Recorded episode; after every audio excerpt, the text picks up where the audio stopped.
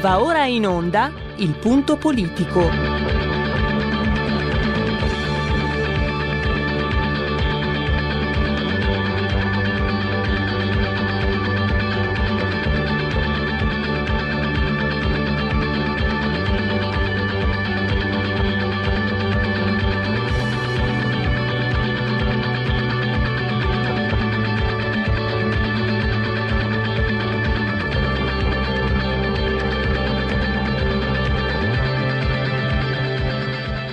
Ma se non state attenti, i media vi faranno odiare le persone oppresse e amare quelle che opprimono. Malcolm X. C'è una radio, Radio Padania, che io capita qualche volta di ascoltarla ed è veramente una paura ascoltarla, una, c'è una rabbia, una, un odio che è totale e non si può nemmeno pensare a fare spallucce, pensare che questo odio, siccome è irrazionale, occorre in qualche modo dimenticarlo. Occorre in qualche modo farlo rientrare nel dibattito politico. E poi sguatteri del padrone un cazzo. Sguatteri del padrone un beneamato cazzo. Vi invito però ad ascoltare ogni giorno per 5 minuti Radio Padania Libera. Terribile. Qua crolla tutto. Qua crolla tutto. Un sospetto. Cominciamo cercando di fare degli humor Spero che mi riesca. Dunque, prima lo ha scaricato Matteo Salvini, adesso l'ha scaricato eh, Matteo Renzi. Quindi i casi sono due. O a Giuseppe Conte puzza l'alito o è allergico ai Matteo. Ho provato a fare la battuta, invece seriamente parleremo della crisi di governo e lo faremo cercando di offrire un'analisi, una lettura eh, di chi è Matteo Renzi, che piaccia o dispiaccia è l'uomo del giorno. E lo faremo con un professore universitario che mm, lavora al Dipartimento di Scienze Sociali e Politiche dell'Università degli Studi di Milano, il professor Paolo Natale. No, perché la parabola di Renzi è interessante. Comunque eh, la si veda eh, comunque sia anche lui stesso ridotto nei consensi. Pensate, il, nel 2014, quindi sei anni e mezzo fa, il suo PD era il 42%, neanche il PC era, arrivato tanto, forse neanche la democrazia cristiana, che per lui che, era, che è democristiano è una, sicuramente un traguardo straordinario. Adesso non vale nemmeno il 3%, ma intanto ha già rovesciato due governi eh, era partito comunque con la figura, una figura condivisibile o meno, ma leggibile, nitida, protesa al futuro, il rottamatore. Adesso viene il dubbio che il rottamatore eh, finisca con il rottamare se stesso.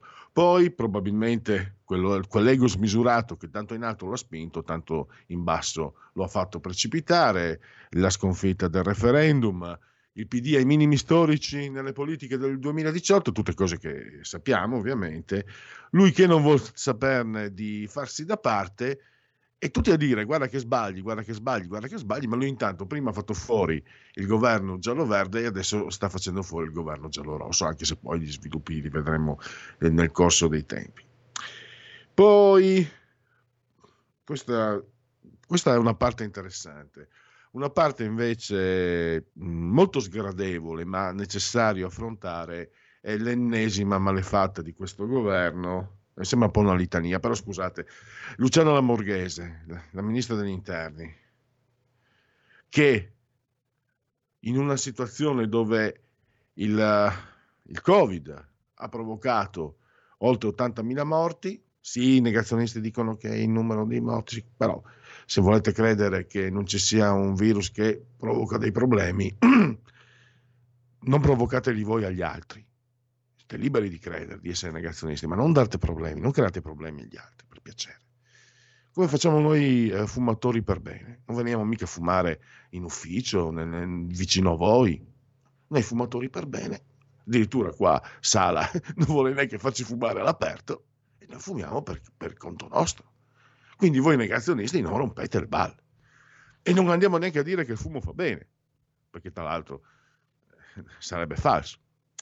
Allora, dicevo, che cosa ha fatto Luciano Lamorgese? Ho deviato, eh, ritorniamo a bomba. E ha ripristinato quello che Matteo Salvini aveva tolto, genitore 1, genitore 2. Quindi a tanto siamo arrivati, ha fatto proprio un'osservazione del garante della privacy, il garante della privacy ha detto nei documenti dei minori abbiamo difficoltà quando eh, le figure genat- genitoriali non sono riconducibili alla figura materna e paterna. Avete capito? Criticità ha parlato. Quindi il problema sono diventati mamma e papà. 80.000 morti di Covid e per il ministro degli interni il problema sono mamma e papà. A questo punto, perdonatemi se cerco di farlo spiritoso, ma perché non eh, abolire anche nonno e figlio? No? Potremmo, potremmo far diventare il nonno pregenitore o genitore zero e il figlio post genitore o genitore mm, bis, non lo so.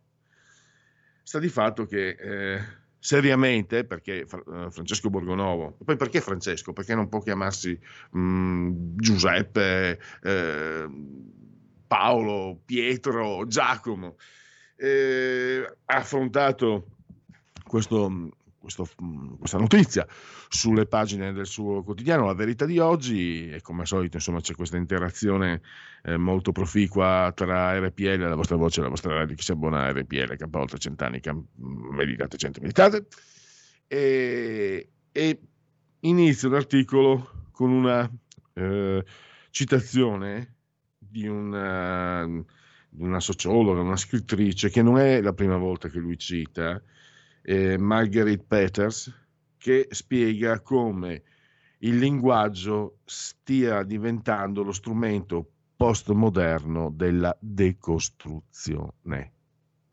E c'è anche questa osservazione, io ho cegliato, chiedo scusa, uh, Francesco Borgonovo è andato in profondità e, e spiega come se ci, caso, se ci facciamo caso, da anni ormai le principali discussioni eh, nella società. No? Una volta si discuteva la pace, una volta si discuteva il ruolo della donna, un ruolo, una volta si discuteva il senso della vita.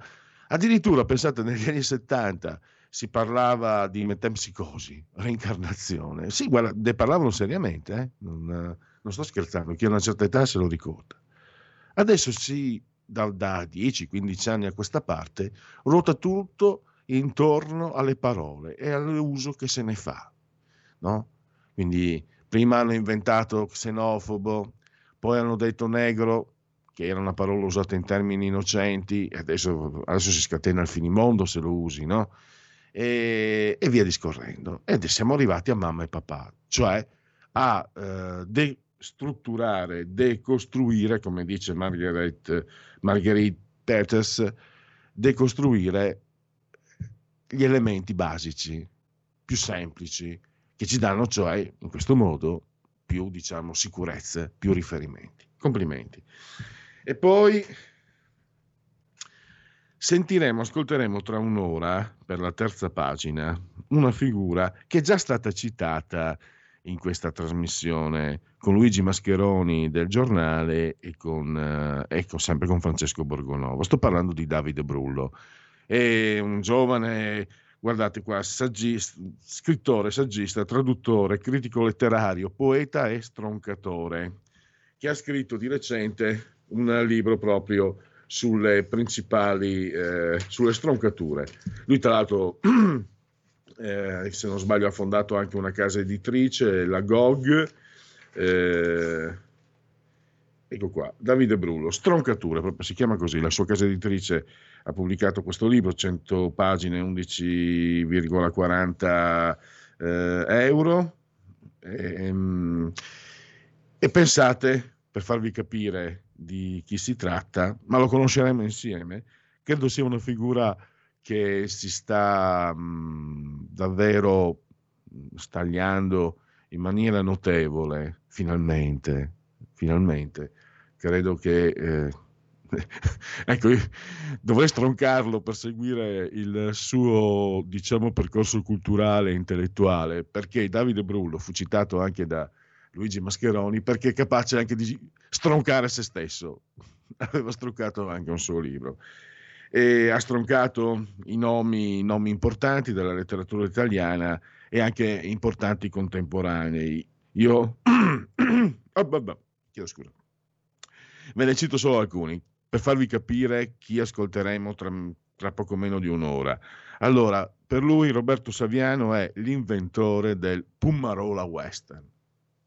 E già lì, e già lì io ti metto lassù e ti metto eh, sul, nel santuario e, e, ti adoro di mattina. Pomarola Western è geniale.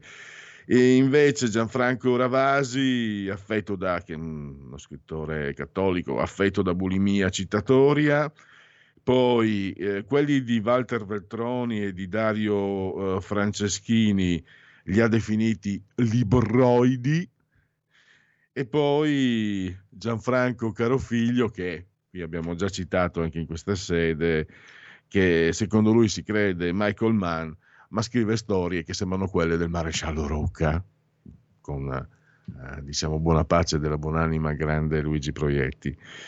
E quindi questi sono alcuni lapilli incandescenti del pensiero di Davide Brullo che davvero eh, si presenta come una figura assolutamente nuova, controcorrente, insomma se mi ascoltasse rischierei di usare termini che poi lui spesso provvederebbe a stroncarmi, quindi non vado oltre, non mi spingo oltre. Eh, tra poco anche, allora, linee aperte da questo momento, adesso è arrivato il momento dei convenevoli formulaici, poi eh, grazie alla collaborazione eh, in regia tecnica io sono da remoto. Ah, perfetto. Benissimo, grazie a Roberto Colombo, non so se c'è anche il Giovin eh, Federico, eh, Roberto Colombo che ci e vi eh, farà ascoltare tra qualche minuto eh, Marco Formentini che parla della dittatura comunista in Cina, quindi un argomento che sicuramente sta a cuore. Allora, Paolo Formentini, eh, grazie, scusami, eh, sì, Marco era, ho, confuso, insomma, il, il sindaco um, recentemente scomparso, il grande sindaco recentemente scomparso. Allora, mh, mm, dicevo, eh, linee aperte, ma eh, convenevoli formulaici, quindi avete appena sentito citare Robert, da me Roberto Colombo, saldamente assiso sulla tolla di comando in regia tecnica, entrambi siamo sospesi a 195 metri sopra il livello del mare. Cosa ci raccontano le temperature? Le temperature ci raccontano eh, 6,6 gradi centigradi sopra lo zero esterna, 20 interna, umidità 72% e la pressione è pari a 1800 tondi, proprio 1800 precisi, millibar. Il tutto nel vigesimo quinto giorno di nevoso, mese del calendario repubblicano, mancano 351 giorni alla fine per i gregoriani. Per tutti noi è un giovedì Zoibe, 14 di gennaio, anno domini 2021. Come sempre un abbraccio forte, forte, forte, forte, forte, forte, fortissimo alla signora Carmela, alla signora Clotilde che ci ascoltano dall'elettrodomestico più amato, il televisore sul canale 740 740. Tanto ho scoperto che ci sono anche altri canali, ma non li dico per non ingenerare confusione andate, andate sicuro su 740. E poi anche un carissimo saluto a chi ci ascolta grazie alle applicazioni dedicate eh, su iOS o sui sistemi iOS o Android. Eh, e, quindi potete ascoltarci attraverso lo smartphone, l'iPhone, eh, la smart TV. Chi non ce l'ha ormai la smart TV? Credo che tanto tutti i televisori di ultima generazione siano smart TV. Oppure Alexa, accendi RPL Radio. Passaparola ve ne staremo riconoscenti, ma poi ci ascoltate numerosissimi anche, ben ha dato conferma il, um, il nostro direttore Giulio Cainar che di ascolti addirittura quadruplicati, nonostante me, pensate un po', siete, siete straordinari. avete, fatto, avete quadruplicato gli ascolti di RPL nonostante me, siete straordinari, avete ragione. E dicevo, andiamo avanti. Mm, cullati dall'agido suono digitale della Radio DAB oppure ancora attraverso internet e questo è eh, quanto. Allora io uh, proseguo, direi se la regia, non voglio prendere in contropiede nessuno, se la regia è pronta e se non ci sono telefonate, io mi prenderei avanti con il lavoro e eh, farei subito la, seconda, la prima delle due rubriche fisse. Quindi anticipiamo il, um, il Qui Parlamento e potremmo partire con uh, Segui la Lega, come direbbe il Marciano Pinti, prima che la Lega, che la Lega segua te. Segui la Lega è una trasmissione realizzata in convenzione con La Lega per Salvini Premier. 14.52 in simultanea con RPL, con legaonline.it, scritto legaonline.it per noi che siamo ignoranti. Questo governo non vuole saperne sette, dei sette punti che la Lega continua a proporre economici che potrebbero comportare un uh, vantaggio per i cittadini di, 20, di oltre 20 miliardi. Poi sempre su questo sito potrete iscrivervi, potete, no potrete, potete assolutamente, c'è chi direbbe dovete, che brutto.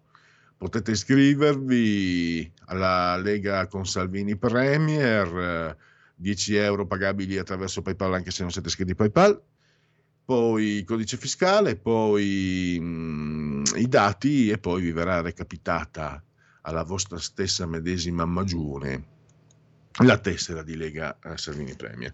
E partiamo, partiamo adesso con eh, gli appuntamenti, con i protagonisti della politica eh, leghista, vale a dire parlamentari, senatori, europarlamentari, presidenti di regione, assessori. Partiamo con Alessandro Morelli questa sera su Rete 4 alle 23.50 la trasmissione dritto e rovescio, quindi potete ascoltare il responsabile editoria della Lega. Poi domani, domani diciamo all'alba, all'albeggiar, cioè alle 11.30 del mattino su Rai News 24, mm, rubrica omonima Rai News 24, potrete vedere e ascoltare l'europarlamentare Marco Campomenosi. Andiamo avanti e arriviamo a lunedì, lunedì, proprio lui, Ipse, Matteo Salvini, della Lega, Mattini, della Lega Salvini Premier nel cuore della notte di lunedì alle 8.35 del mattino, dove lo potete ascoltare eh, dalle frequenze di RTL 102.5. La rubrica si chiama Non Stop News. E poi abbiamo giovedì 21 di gennaio, esattamente fra sette giorni, ore 14, le 2 del pomeriggio, il presidente della regione Veneto, Luca Zaia, Rai 2. La trasmissione si chiama Ore 14. Se fosse alle 15 probabilmente si chiamerebbe Ore 15. Se fosse alle 16.30 probabilmente si chiamerebbe 16.30. Ma si chiama Ore 14, alle 14 Rai 2. Luca Zaia e direi che eh, per quanto riguarda l'odierno Segui la Lega abbiamo detto tutto. Segui la Lega è una trasmissione realizzata in convenzione con La Lega per Salvini Premier. E adesso... Ah, volevo farvi vedere. Eh, Ecco qua, guardate qua, se andate sul profilo della Facebook della radio, le sardine, l'unica mascherina utile è quella della cultura. C'è la faccia ineffabile del leader delle sardine, non domandatemi come si chiama, Mattia forse si chiama, il resto non, non mi chiedete troppo. E guardate che faccia, sotto la scritta ignoranti, insomma, le sardine no mask sono il, diciamo, Ecco, la sardina no mask è un ottimo simbolo, è un, no, ottimo no, è un simbolo esemplare della cultura del pensiero progressista, direi, e di chi ci sta governando. Loro sono proprio eponimi ed esemplari. Andiamo sui sondaggi. Allora, fra un minuto facciamo partire anche meno. Gli italiani davanti alla crisi di governo è un sondaggio svolto da Euromedia Research. Eh, dunque, eh, abbiamo eh, le urgenze, lavoro e disoccupazione 24,8, l'economia 22,2, la salute 17,2, pressione fiscale 10, digitalizzazione e innovazione 7,3, scuola 4,4, clima 3,9 con buona pace della Gretina, eh, lotta alle disuguaglianze 2,7, immigrazione 1,4. Io mi fermo qui per non ritardare oltre e poi leggeremo... Beh, mh, mm, stavo per dire genitore 1, genitore 2, 0,00. Allora, no, fatemi leggere eh, velocissimo i sentimenti: rabbia 26,7, preoccupazione 22,6, sconcerto 20,5, indifferenza 9,2, noia 8,7, interesse 5,3. Mi fermo, ah, ritorno immediato alle 1 per il 27,2, continuare così 26,6, Conte Ter 15,5 eh, forze responsabili maggioranza 12,2, sostituire Conte 4,7. Poi vi dico i partiti, ma adesso facciamo partire qui il Parlamento con Paolo Formentini che parla della dittatura comunista in Cina. Qui Parlamento.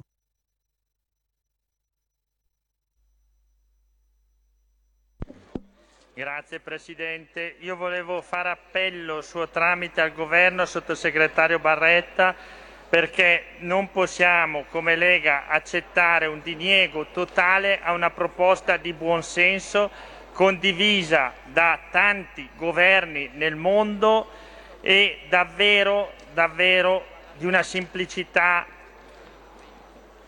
quasi tautologica. Leggo cosa chiede il nostro impegno noi stiamo parlando di Organizzazione Mondiale della Sanità, di quell'organizzazione che si è dimostrato nei fatti che ha dimostrato una sudditanza nei confronti del regime comunista cinese. Questo stiamo portando alla vostra attenzione e con quel lumicino di speranza che ancora abbiamo di non vivere in una dittatura come quella comunista cinese, ma in una democrazia come quella italiana, vi chiediamo un sussulto di coraggio nei confronti di quelli che forse decidano le sorti di questo Governo. Qui noi chiediamo che si segnali quanto prima il sostegno dell'Italia alla richiesta di un rinnovamento profondo dell'Organizzazione Mondiale della Sanità, un rinnovamento della dirigenza dell'Organizzazione Mondiale della Sanità.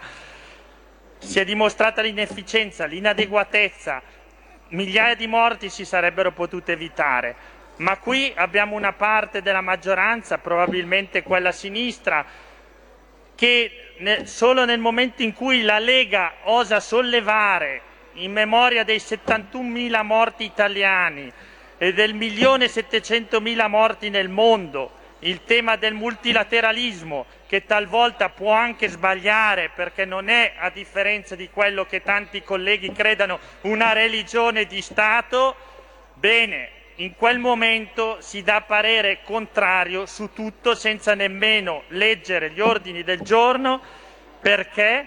Perché davvero è un dogma di fede, così come per il Movimento 5 Stelle la Cina è esempio di governo illuminato, così è stato detto in queste aule parlamentari, di efficienza e forse anche di democrazia. Quindi un appello fortissimo con tutto il nostro cuore per gli italiani morti, per i morti nel mondo di coronavirus. Chiediamo quella verità che avete cercato di negarci, cercando di insabbiare, di affossare la commissione d'inchiesta chiesta dalla Lega per stabilire la verità sul coronavirus, sulle origini, la gestione della pandemia da parte proprio dell'OMS, bene, rivedete il vostro parere, se no consegnerete il nostro Paese ancora una volta definitivamente alle dittature e ci negherete quel briciolo di libertà che ci è rimasto. Grazie. Collega Molicone, prego. Qui Parlamento. Il futuro appartiene a chi fa squadra. Le radio italiane si uniscono per giocare la partita da protagoniste. Nasce l'app Radio Player Italia. 140 stazioni in una sola rete. Scegli la tua preferita e ascolta il suono perfetto del digitale.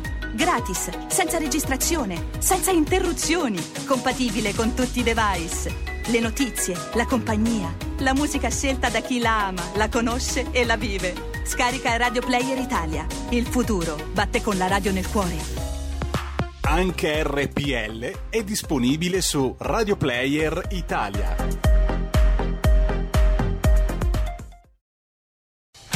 Porta con te ovunque RPL la tua radio. Scarica l'applicazione per smartphone o tablet dal tuo store o dal sito radiorpl.it.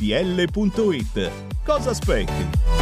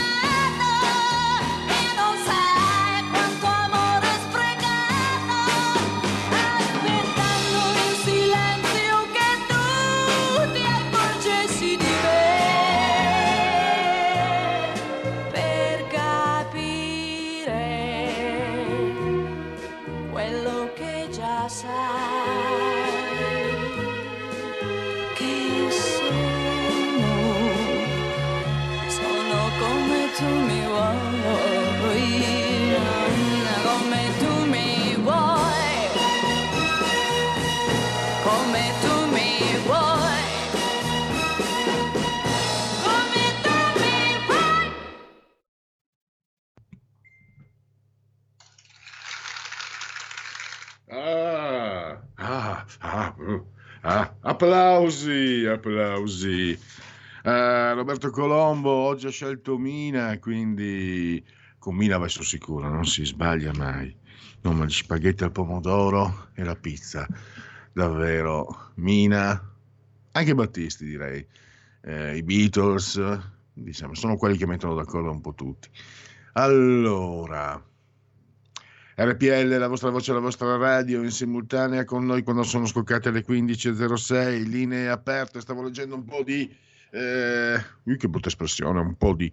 Stavo leggendo dei sondaggi, Euromedia Research nella fattispecie, il, diciamo, il pensiero degli italiani di fronte eh, sia alla crisi di governo che alla crisi pandemica. Eh, interrompetemi pure, regia, se ci sono telefonate, no WhatsApp, non ne faccio uso.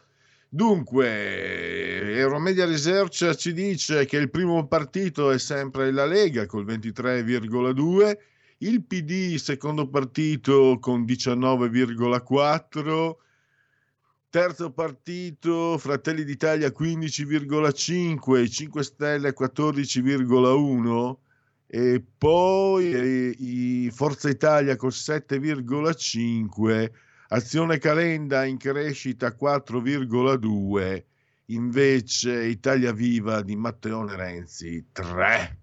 3. Allora, eh, un altro sondaggio a vostro e nostro beneficio, gli italiani e le vaccinazioni. Questo eh, sondaggio svolto dall'istituto Demopolis, commissionato da 8 e mezzo la trasmissione di La 7. E dove la butto la plastica? Ah no, la plastica sì, la plastica, c'è il sacchetto, sì, anche qua è vero. Non è il caso, domando, domando per un'amica presentatrice.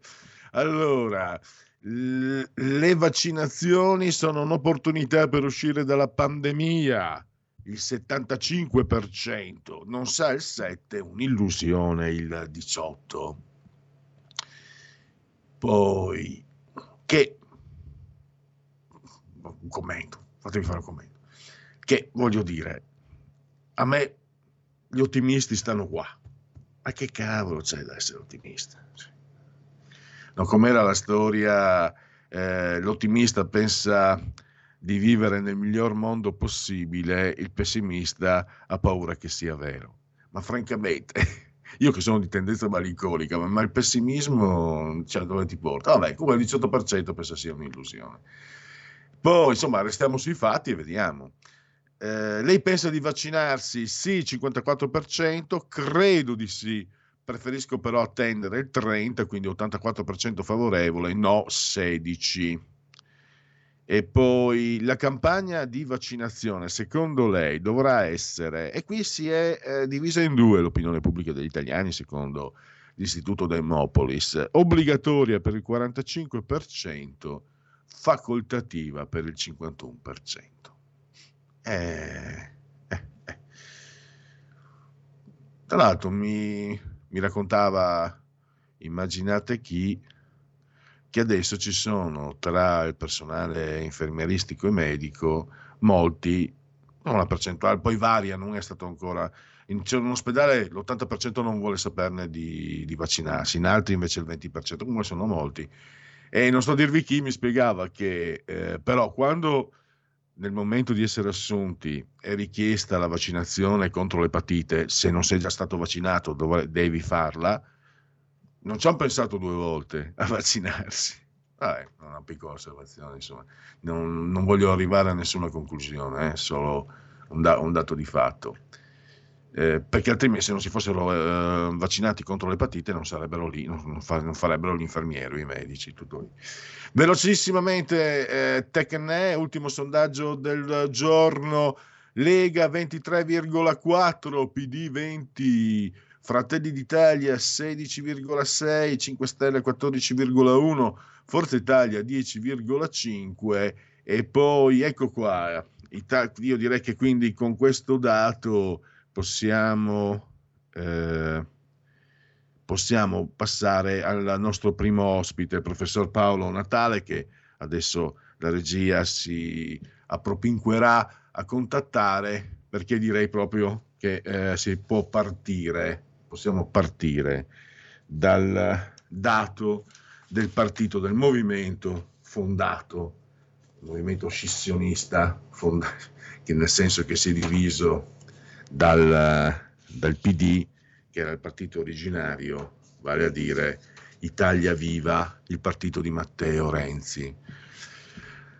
Ve lo dico nel momento in cui avremo eh, in collegamento l'ospite.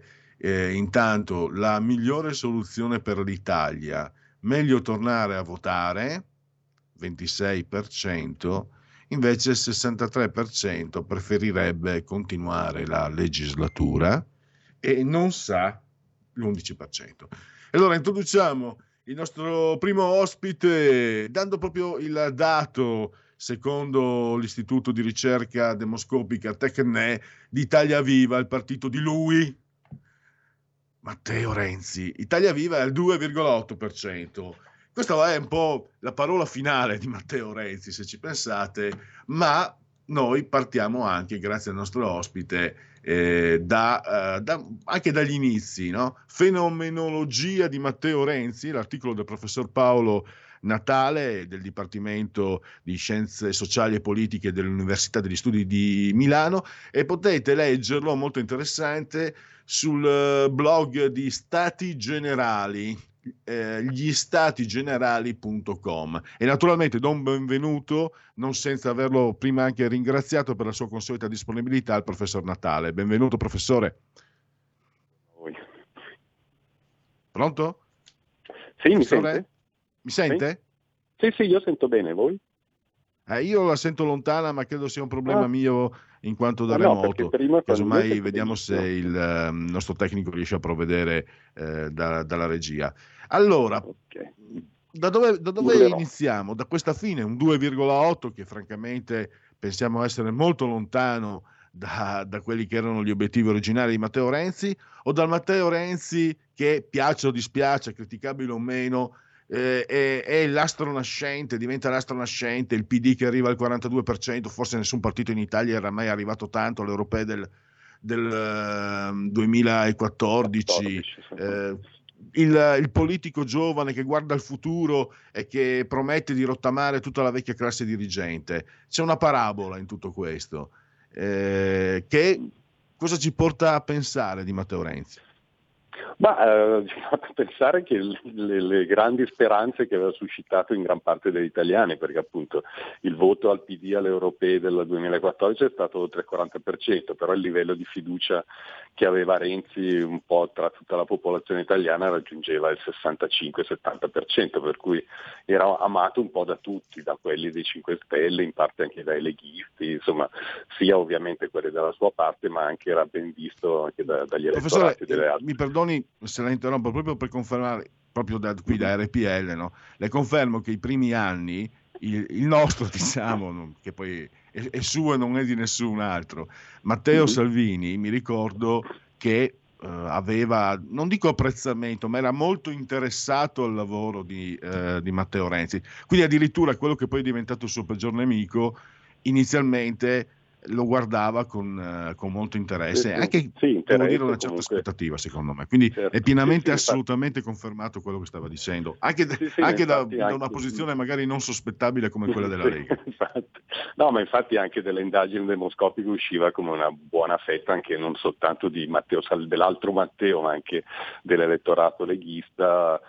Eh, lo vedeva soprattutto quello del nord, insomma lo vedeva con grandi aspettative perché davvero sembrava che potesse rottamare non soltanto i suoi vecchi compagni così, ma, ma soprattutto una politica vecchia, un po' stantia che, che circolava in Italia negli ultimi anni. insomma. E quindi aveva grandi promesse, grandi aspettative che poi nel giro probabilmente di un paio d'anni, cioè dal 14 al 16, dalle elezioni europee fino alla, sconfitta del referendum, sono state la, la miccia che, che ha fatto diventare non soltanto sempre più impopolare, ma anche sempre più, diciamo, eh, rivoltato su se stesso, cioè ha aumentato quella dose di egocentrismo e forse di narcisismo che poi l'ha portato anche ultimamente a essere mal voluto dalla maggioranza della popolazione. Oggi il livello di fiducia in lui non supera il 10%, per cui insomma passare dal 65-70 al 10% nel giro di 5 anni ci vuole, insomma, ci vuole una bella capacità. E poi anche col suo nuovo partito Italia Viva che, che lui sperava diventasse un po' un'al- un'alternativa al Partito Democratico, si è visto che invece insomma, no- non riesce a andare oltre allo 0, insomma al 2, al 3, insomma comunque percentuali piuttosto ridicole. Insomma.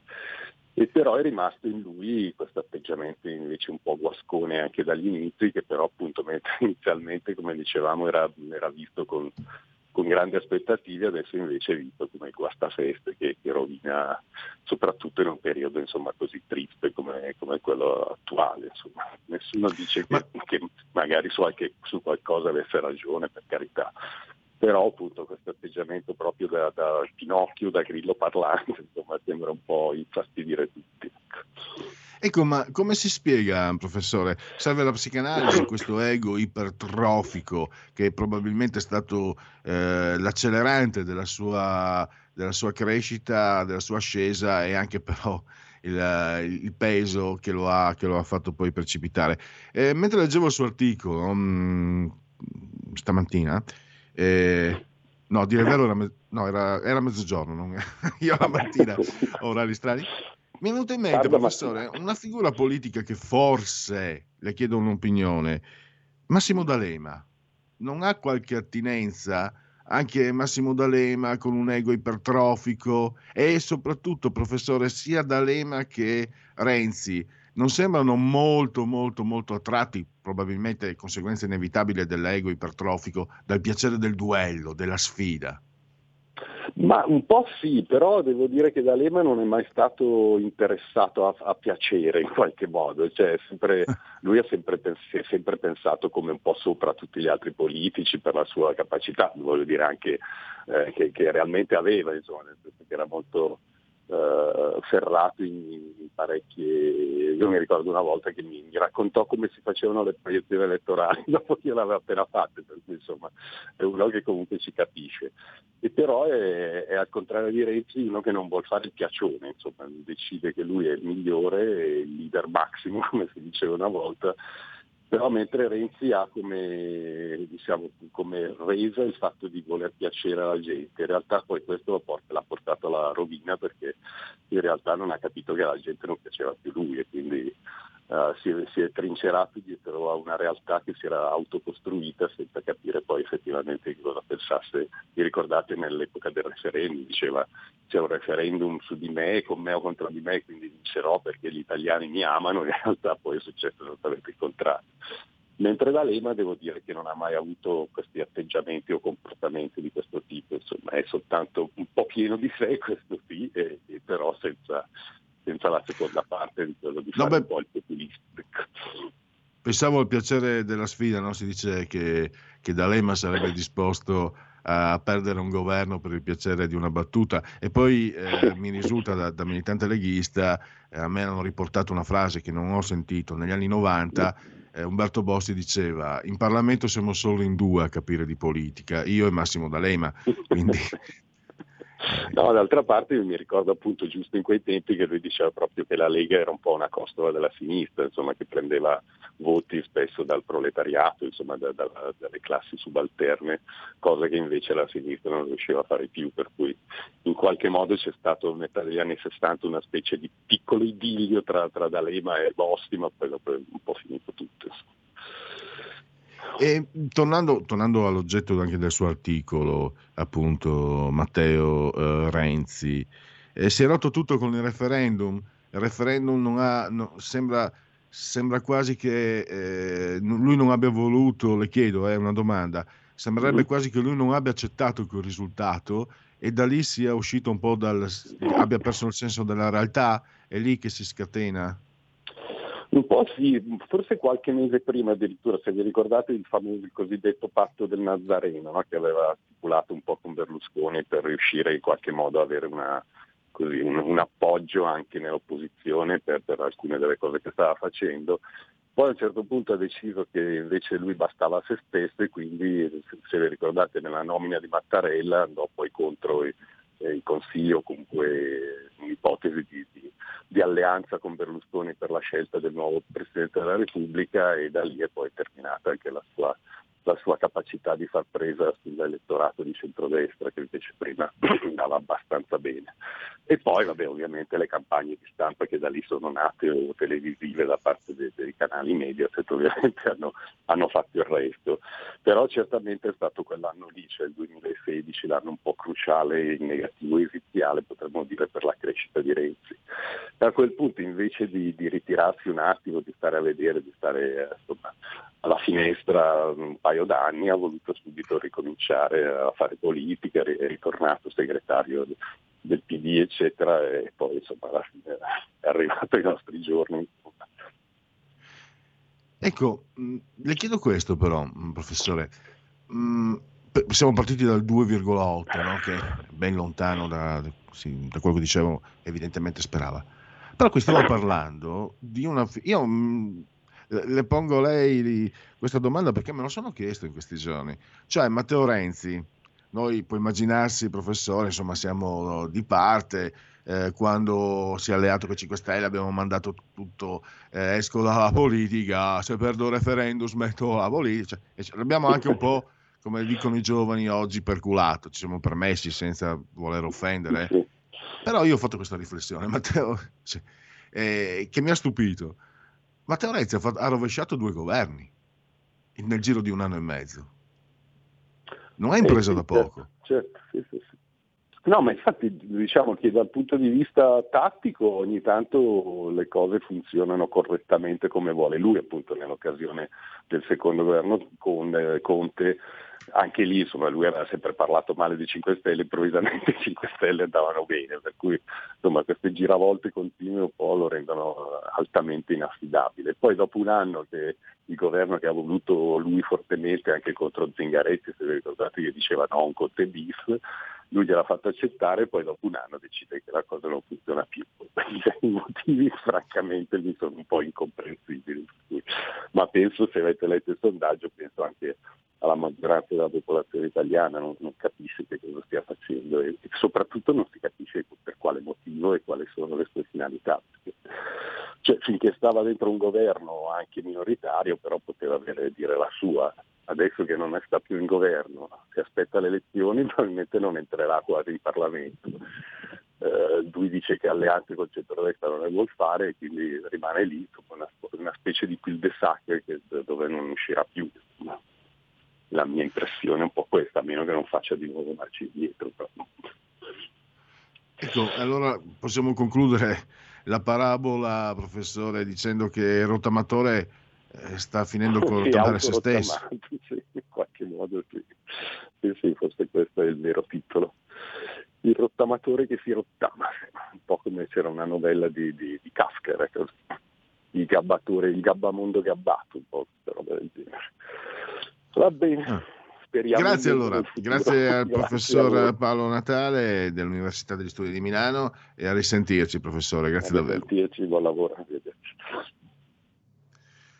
Allora, il rottamatore che si autorottama, noi intanto eh, proseguiamo, vediamo eh, con, ah, sì, questo se non sbaglio era l'ultimo eh, sondaggio e poi, eh, qua, ecco, poi questo è il libro del, del prossimo ospite, Davide Brullo, Stroncatore. Stroncature, il peggio della letteratura italiana o quasi. Dunque, eh, linee, linee aperte e andiamo a aggiornarci, visto il momento comunque delicato della politica. PD Italia Viva è inaffidabile, mai al governo con la destra. Eh vabbè. L'asporto all'esame del governo verso il stop solo per le bevande. Trump sotto impeachment in un video condanna violenze. Berlusconi ricoverato a Monaco, si trovava a Valbonne, Nizza, eh, eh, centro cardiotoracico di Monaco, ospedale specializzato del Principato. Eh, insomma, e facciamo gli auguri al Silvione, che tanto ne verrà fuori come sempre, visto che eh, è riuscito insomma a passare. Questo gli va riconosciuto, è passato veramente attraverso eh, tante tante battaglie, anche ben prima della politica. Redditi mai così giù da vent'anni, la pandemia affossa il turismo, eh, team dell'OMS a Wuhan, bloccati due membri positivi, arrestati manager della moda all'accusa di violenza sessuale. Gimbe, aumentano i casi Covid, i ricoveri e le terapie intensive, record di morti in Germania, Stati Uniti oltre 23 milioni di casi. Covid, NAS sequestrano 437 confezioni di farmaci cinesi. Effetto lockdown sulla coppia. Boom di se- separazioni. Eh. Piano pandemico, la finanza nelle sedi del Ministero IS, vaccino agli amici, indagato un medico dell'ASP di Cosenza. Vediamo ancora qualche altra notizia. Ah sì, questa vado a cercarla perché eh, è interessante. Mischia, mescola eh, politica e calcio, quindi mette d'accordo sia noi che voi. Allora, perché è venuto fuori? Vi ricordate il caso Suarez, Paratici, Paoletta De Micheli, la domanda di cittadinanza all'Università di Siena, che ha visto anche i- alcuni docenti eh, dover rassegnare le dimissioni. Ecco qua, eh, Dagospia riprende un articolo del Corriere della Sera e francamente, anche se poi probabilmente Paoletta De Micheli verrà defenestrata perché più volte indicata come una diciamo, de- delle figure sacrificabili del, del Conte bis e vediamo la Juventus non succederà nulla comunque la Juventus mi chiede notizie di questa richiesta di cittadinanza mi aiuteresti? Comincia da questo messaggio della ministra dei trasporti Paola De Micheli al capo di gabinetto del Ministero dell'Interno Bruno Frattasi, inviata alle 11.34 del 3 settembre 2020, 2020. La storia dell'esame farsa di Luis Suarez, eh, ricostruita dalla Procura di Perugia. In quel momento si innesca il meccanismo che ha portato l'indagine su vertici dipendenti del- dell'università, sul dirigente bianconero Fabio Paratici e due avvocati della società Juventus. La ministra allega gli estremi della pratica avviata. Si vede che il Corriere della Sera è di proprietà di Urbano Cairo, presidente del Torino. La ministra allega gli estremi della pratica avviata in passato dal centravanti uruguagio, ancora del Barcellona, e alle 17.14 Frattasi le trasmette la risposta ricevuta dal dipartimento competente, istanza rigettata nel 2019 per mancanza di conoscenza della lingua italiana. Se come credo vogliono proporre una nuova istanza di concessione, possiamo supportarli. Hai capito? In modo da come sono antipatici i tuoi commenti, Pellegrini, comincio anch'io a fare come Davide Bruno, devo assolutamente autostroncarmi, che bello. Stroncatevi prima che lo facciano gli altri, stroncate voi stessi prima che lo facciano gli altri, in modo da produrre correttamente quanto richiesto. Quattro minuti dopo De Micheli spiega, trattasi di un giocatore che la Juve vuole comprare, non ha fatto l'esame perché sta da 11 anni in Europa, ma non lo ha scritto nella domanda. Quindi mi consigli di mettere in contatto la Juve con un tuo dirigente per accelerare? Risposta di Frattasi. Sì, sì, sì, indirizzali a me, poi ci penso io. In seguito l'ha raccontato lo stesso capo di gabinetto ai PM Perugini. La stessa sera del 3 settembre lo chiamò l'avvocato della Juventus Luigi Chiappero, al quale trasmise il numero del telefono del prefetto Michele Di Bari, capo del Dipartimento per le Libertà Civili e Immigrazione.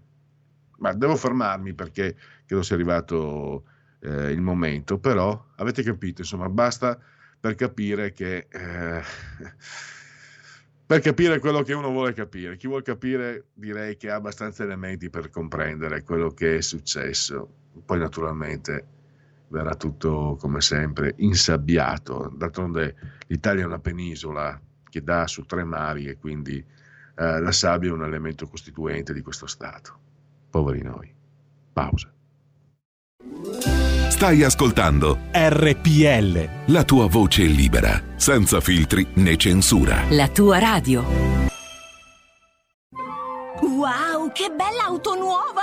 Chi ha parlato? Sono io, la Digital Radio. Ma io non ho la Digital Radio. Questo è quello che pensi tu, analogico che non sei altro. Io invece sono qui. Yuhu! Proprio nella tua auto. Mi vedi? Mi senti? Forse la Digital Radio è già nella tua auto per farti vivere tutto il piacere del suono perfetto. Controlla bene se hai la funzione DAB Plus. Da quest'anno di serie su tutte le auto nuove. Dibidi dobidi dab. Anche RPL, la tua radio, è in Digital Radio. Porta con te ovunque RPL la tua radio. Scarica l'applicazione per smartphone o tablet dal tuo store o dal sito radiorpl.it.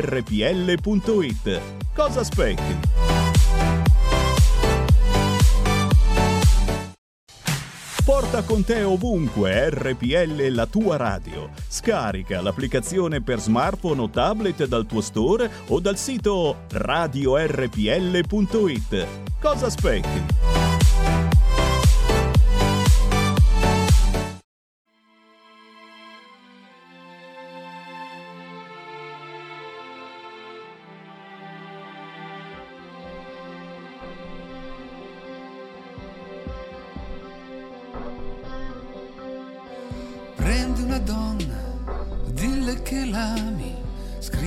Canzoni d'amore, manda le rose, poesie, dalle anche spremute di cuore, falla sempre sentire importante, dalle il meglio del meglio che hai.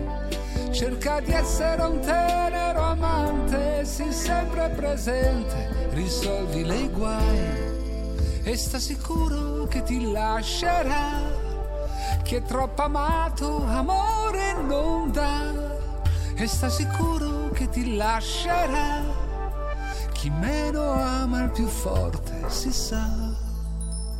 Prendi una donna, trattala male Lascia che ti aspetti per ore, non farti vivo e quando la chiami fallo come fosse un favore, fa sentire che è poco importante, dosa bene amore e crudeltà, cerca di essere un tenero amante, ma fuori dal letto nessuna pietà, e allora si vedrai che t'amerà chi meno amato più amore ti dà. E allora si vedrai che t'amerà chi meno ama il più forte si sa.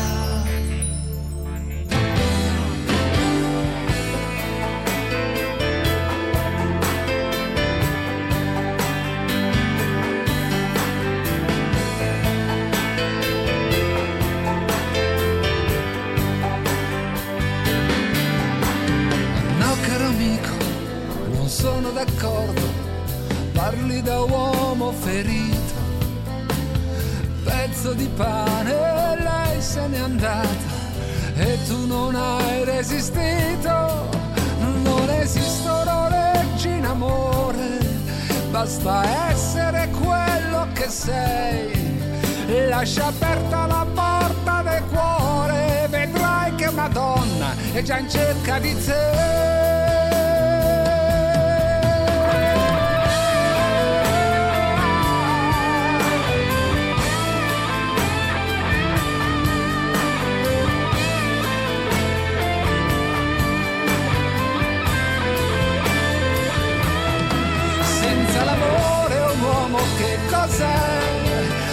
questo sarai d'accordo con me. Senza l'amore un uomo che cos'è?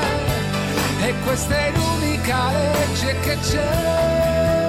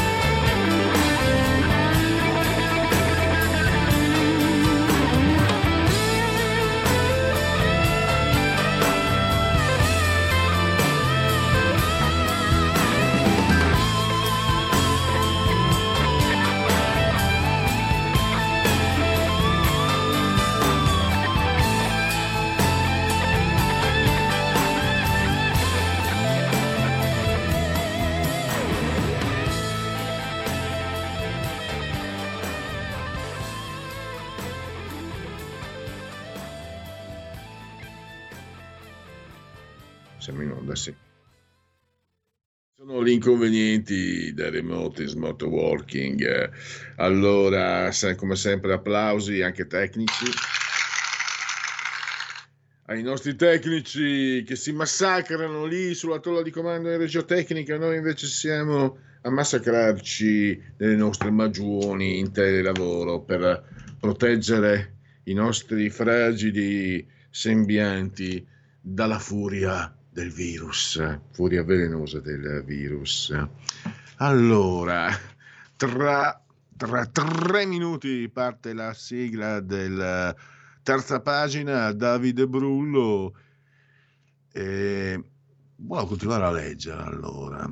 La- in questo caso appunto Paratici, Suarez, Paoletta De Micheli, quindi calcio, politica, governo, Juventus, c'è di tutto un po'. Un grandissimo giocatore come il Dentone Suarez, Dentone finché volete, sia per eh, diciamo l'ipertrofia dei, oggi è un termine che uso più spesso, degli incisivi, mh, sia per il vizio di mordere gli avversari, però anche un grandissimo calciatore. Peccato abbia fatto il maggiordomo di Messi al Barcellona perché io l'ho visto al Liverpool. Dico per le appassionati di calcio, ma torno allora a, a bomba. La conferma arriva proprio da Paratici, il quale nell'interrogatorio dell'11 novembre rivela che l'interlocutore consentì di raggiungere un accordo del valore di circa 7,5 milioni di euro l'anno netto, comprensivi di circa un milione e mezzo di bonus facilmente raggiungibili. C'erano poi altri bonus eh, fino a raggiungere un totale di 10 milioni. L'accordo si chiude il 30 agosto con i dirigenti bianconeri convinti che Suarez fosse già un cittadino comunitario, perché questo dicevano tutti i siti specializzati. Ma nottetempo Paretici viene salito da un dubbio e la mattina dopo scrive al procuratore di Suarez una pregunta por hacer seguro. Luis tiene passaporto comunitario también, verdad? Insomma, il mio spagnolo, l'accento spagnolo lascia desiderare, mi stronco da solo, comunque gli chiede insomma se ha il passaporto comunitario. Risposta, eh, buongiorno, no, non tiene passaporto europeo.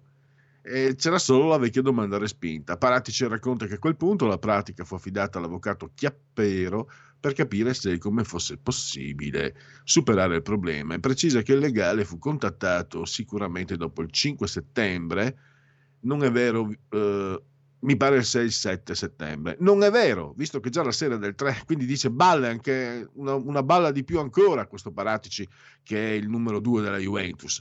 Non è vero, visto che già la sera del 3 Chiappero chiamò al, al Viminale e il dirigente juventino omette di nominare la ministra De Micheli. Anzi, a specifica domanda su eventuali interlocuzioni con il Ministero eh, dell'Interno o altri ministeri, sia con referenti amministrativi che politici, nega. Escludo di aver avuto contatti con il Ministero dell'Interno o con altri ministeri. La mia partecipazione sulla vicenda si ferma ad aver dato mandato all'avvocato Chiappero, come già riferito. Per questa risposta Paratici è indagato per false dichiarazioni PM e l'inchiesta prosegue per individuare altri eventuali, eccetera, eccetera. Io, se fossi Andrea Agnelli, lo caccerei Paratici per un motivo solo. Perché sei andato a dire... Perché devo dire la mia? Ma so, ho qua il microfono, poi 10 secondi, poi parte la sigla della terza pagina. Perché sei andato a dire bugia al magistrato? Mm, Era eh, il, il caso di, di, mm, delle intercettazioni di Palamara, eccetera, eccetera, eccetera. Tu telefoni un esponente di governo, Paoletta De Micheli era amica d'infanzia di, di Fabio Paratici, ma è un esponente del governo. Pensi non- di non essere intercettato e pensi che il magistrato che sta conducendo le indagini non le abbia quelle, quelle intercettazioni? Non dire bugie, perché poi ci va di mezzo anche la Juventus. Eh, così. L'ho detta anche se nessuno me l'ha chiesta. Andiamo con la terza pagina e con Davide Brullo.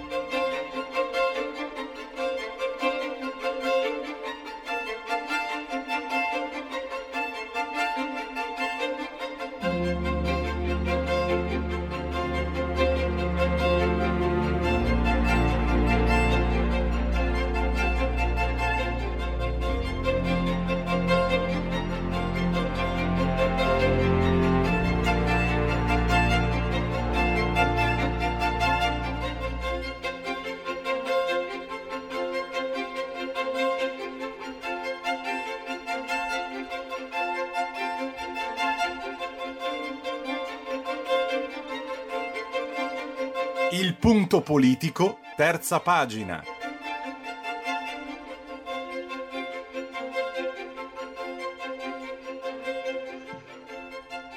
E abbiamo in eh, collegamento proprio Davide Brullo che eh, saluto e eh, ringrazio. Benvenuto Buongiorno a Brullo. tutti, grazie. Allora, intanto se andate sul profilo Facebook di RPL potete vedere la copertina del suo libro Davide Brullo, Stroncature, il peggio della letteratura italiana, o quasi. Davide Brullo è una figura che davvero sta attirando molta attenzione, poi eh, scrittore, saggista, traduttore, critico letterario, poeta, stroncatore. Eh, La domanda ovvia sarebbe cosa vuol fare da grande, visto che è ancora giovane, ma invece volevo mh, proprio arrivare a, a capire. Eh, Davide, lei qui è stato in, in questa, naturalmente non può importarle di meno, però eh, è stato citato in più occasioni eh, sia da Luigi Mascheroni che da Francesco Borgonovo, quindi il giornale dove lei tra l'altro oggi ha pubblicato eh, un articolo su Mario Pomiglio, ma è una coincidenza eh, l'articolo di oggi, noi vogliamo parlare del suo libro di lei. E, e poi appunto la verità, poi ho letto un, un- un articolo dove viene definito sciamano da una, da una redattrice del Fatto Quotidiano. Lei però si definisce nullo. Allora volevo capire, in un'autostroncatura, tra l'altro le dico che non avevo letto chi era l'autore della- di quell'autostroncatura e dopo averla letta ho pensato, però ci vuole fegato per attaccare così, in modo così veemente, così forte un altro, uno, uno scrittore. Poi ho scoperto che era lei che parlava di lei. Quindi questo per aiutare un po' anche eh, i, nostri, i nostri ascoltatori a capire eh, chi, chi stanno ascoltando dall'altra parte del microfono. La stroncatura è l'esercizio, credo, infine di un samurai, per cui di un ronin, per cui dopo aver tentato di assalire il palazzo, ed è un esercizio ovviamente da sconfitti, non si può fare altro che ritorcere contro se stessi la katana che si è sguainata contro il re. E credo per questo che sia un esercizio per chi pratica la scrittura come disciplina e vita quotidiana eh, corroborante e necessario, è una specie di disciplina per cui per paradosso si intacca il- la corruzione delle editorie, della cultura italiana, ma infine non si fa altro che levigare la propria opera, il proprio stile e forse anche il proprio stile di vita. Ecco, lei ho letto proprio tratto da, da- da questo libro, mi sembra, eh, definizioni del Pumarola Western di, di Roberto Saviano, i libroni, i libroidi, chiedo scusa, di Veltroni e Franceschini. Volevo chiedere, esiste un, cri- un criterio, a parte evidentemente la sua grande cultura, eh, non so se, se lei mi stronchi se dico sensibilità, ma che, qual, è, qual è il criterio? Io mi immagino da lettore, da modesto lettore, eh, per esempio, io come lettore cerco l'autenticità, no? quando, quando sento la finzione, quando sento l'inautenticità, eh, prendo e, la, e nel mio piccolo da, da ragazzo ero uno che beveva tutti i libri, no? Era- erano tutti belli, poi pian piano adesso li butto via. Per esempio, eh, ci sono scrittori che vanno per la maggiore che francamente, personalmente, ritengo eh, assolutamente non validi per il criterio di non autenticità. Volevo capire da lei se per esempio questo può essere un, eh, un- un punto di, di partenza. Sì, io de- devo dire che sono veramente un lettore da sottosuolo e nel caso specifico mh, esercito da vent'anni la professione più bella del mondo, che è quella del giornalismo, quindi si scende nel fango fiutando come delle bestie assatanate. Certamente l'odore del, del sangue, quindi l'autenticità, è, il- è uno dei criteri fondamentali.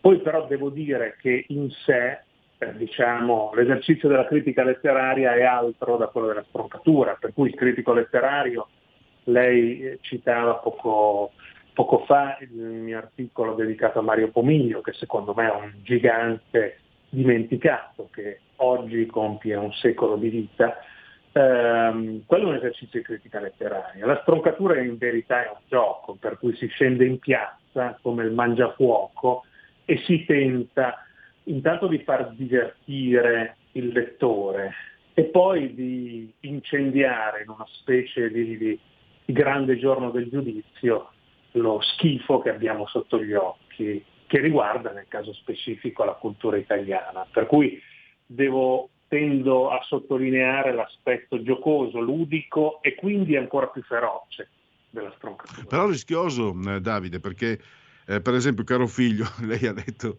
che scrive, che sembra che scriva storie del maresciallo Rocca, e è un'altra di quelle perle, i lapilli dell'incandescente Davide Brullo. Eh, a suo tempo, qualche anno fa, ha querelato, cioè caro figlio è stato magistrato, senatore PD, quindi non una figura, e adesso è lo scrittore che va per la maggiore, eh, lui ha detto d'altronde, caro figlio, d'altronde i libri sono tutto quello che ci resta. No, va bene, contento lui, s- sicuramente non i suoi, però ha querelato. E mi domando, lei ha corso qualche rischio del genere, visto che eh, va giù fino in fondo, non ferma Sì, la sì, sì, io ho fa ritenuto posto che siamo in un paese veramente strampalato, per cui parlerei di rischio se fossi un soldato poco armato in prima linea. Finché abbiamo il privilegio di prenderci sonoramente per il culo scrivendo, penso che siamo nella migliore delle civiltà possibili, per cui c'è un, c'è un grande eh, c'è un grande divertimento, altro che rischio, sono ben altre quelle che rischiano. Però, tornando alla sua domanda, effettivamente ho collezionato un certo numero di diffide, alcune delle quali sono sfociate in querele, ma da parte di personaggi per me sorprendenti. Ecco, l'esempio che viene fuori nel libro, che è una minima selezione delle stroncature fatte in tutti questi anni, è quello di Alessandro D'Avegna, che pontifica sul Corriere della Sera una corretta abitudine a guardare il prossimo, a porgere l'altra guancia, ad amare gli altri come se stessi, però di fronte a una stroncatura non ci ha pensato due volte, mi ha scagliato addosso avvocati con richieste, devo dire, imbarazzanti, ma soprattutto con, come sa bene chi pratica questo mestiere, con la sottile e maliziosa volontà di mettere in difficoltà il collaboratore, perché la diffida e la querela arrivano al direttore del giornale, al caporedattore e quindi al collaboratore. Per cui certamente ci sono state situazioni eh, poco felici che poi si risolvono come sempre, per cui ho voluto anche per questo pubblicare questo libro, con la vittoria di Golia contro Davide, perché effettivamente quale testata e quale giornale ha voglia di imbarcarsi in una causa giudiziaria per una recensione o per una stroncatura.